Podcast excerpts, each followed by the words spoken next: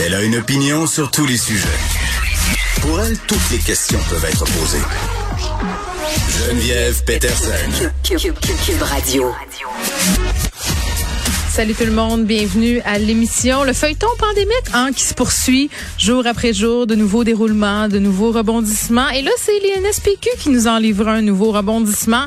Je ne sais pas si vous avez vu ça dans les dernières minutes. Le pic des hospitalisations pourrait avoir été atteint selon euh, justement l'INSPQ là, qui vient de diffuser ses projections. Des simulations plus pessimistes euh, disent que ça pourrait continuer à monter. Mais si on regarde ce qui s'est passé du côté de l'Afrique et de l'Europe, euh, cette cinquième vague-là qui est déjà en train de se résorber. Ça ne veut pas dire qu'il n'y en aura pas d'autres, des vagues, et ça voudra pas dire non plus euh, qu'on est sorti du bois nécessairement. Là, je regardais un article du Devoir ce matin sur le fait que la vaccination, c'était pas une panacée. C'est-à-dire qu'à un moment donné, euh, ça devient un petit peu ridicule, non pas la vaccination, mais de penser qu'on va avoir besoin de 3, 4, 5, 6 doses. Là. Je veux dire, on se commande pas des pizzas rendues là, là. Ce sont des vaccins. Donc, il faudra, selon certains experts euh, de la santé, maintenir certaines mesures, telles par exemple le port du masque, la distance pour encore euh, quelques temps euh, parce que le virus connaîtra des mutations. Donc, je disais, on pourrait avoir atteint le pic des hospitalisations.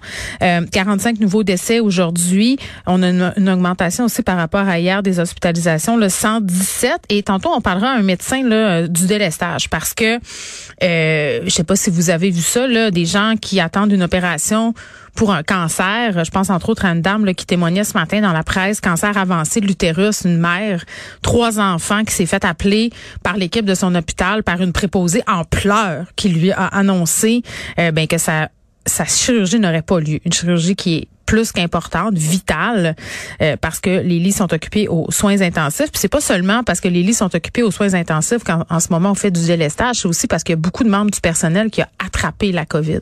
Donc on va discuter de tout ça avec un médecin et bien entendu, vous l'attendez, ce point de presse aux alentours de 15 heures. Parce qu'hier soir, oui, oui, pendant que j'étais au stade olympique en train de faire vacciner mes deux plus jeunes, la nouvelle est tombée.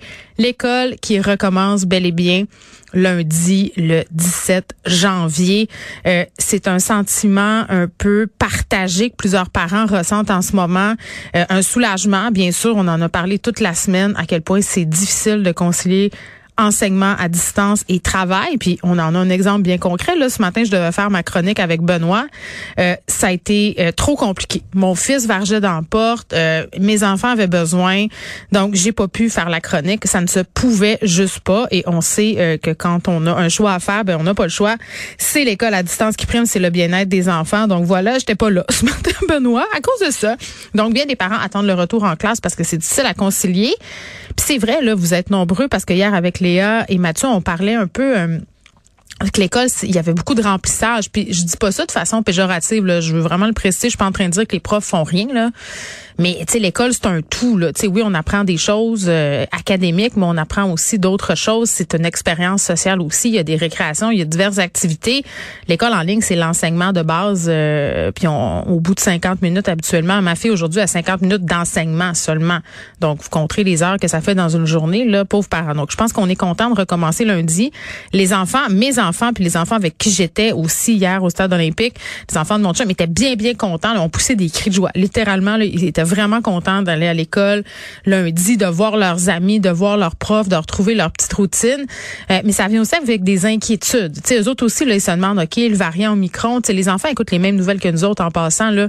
C'est juste qu'ils ont peut-être pas la capacité non plus de, de relativiser, de trier l'information. Fait que des fois, puis on s'en est parlé souvent, ça peut aller bien loin dans leur tête. Euh, donc, c'est ça. Il y a des inquiétudes, puis les profs aussi. Tu sais, on, on va parler tantôt à Sylvain Dancause euh, qui est prof au secondaire, qui chronique à cette émission. Il a écrit un billet de blog euh, dans le Journal de Montréal sur le retour à l'école. Il sera là lundi d'ailleurs à l'émission. Il va chroniquer en direct de sa classe. Fait qu'on sera vraiment en direct là comment ça se déroule dans les classes euh, du Québec, mais les profs sont inquiets et avec raison. Donc, à 15 heures, ce point de presse, Jean-François Roberge, il sera, j'ai envie de dire enfin, je parlais du délaissage, du délestage, pardon, en santé, il y en aura aussi à l'école. Oui, vous avez bien entendu.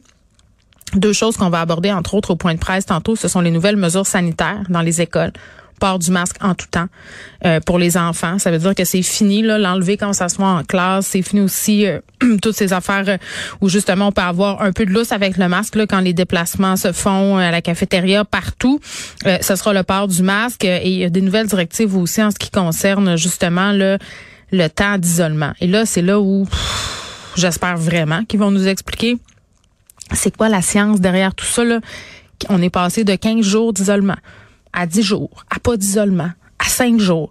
Euh, là, euh, ce qu'on sait, c'est que la période d'isolement pour les cas positifs, ce sera 5 jours. Selon certaines conditions, les classes ne seront plus systématiquement fermer les activités parascolaires qui seraient suspendues pour au moins deux semaines. Donc, vous avez bien entendu, là, des groupes d'élèves, là, euh, on va pas fermer ça, même si plusieurs cas sont déclarés dans une même classe. C'est ce qu'on considérait comme une éclosion avant. Là. Euh, donc, on considère que l'enfant en question doit s'isoler euh, s'il a été en contact avec une personne positive à la maison et non à l'école. et là, les, les risques sont jugés moins importants en raison du port du masque. on va fournir finalement des N95 aux profs. Ceux qui le veulent, ils pourront en porter. mais on en fournira pas aux élèves. C'est ce que je comprends en date. Donc, c'est un peu spécial. Je comprends en même temps que c'est un masque qui est plus inconfortable. Peut-être que ça serait difficile de le faire porter toute la journée à des ados, à des enfants. Mais finalement, c'est beaucoup, beaucoup, beaucoup de questions, là, euh, j'imagine, qui seront posées à Jean-François Robert et à François Legault au point de presse à 15 heures. C'est la fin du couvre-feu aussi, hein. C'est ce que Luc Boileau a décrété. C'est sa recommandation.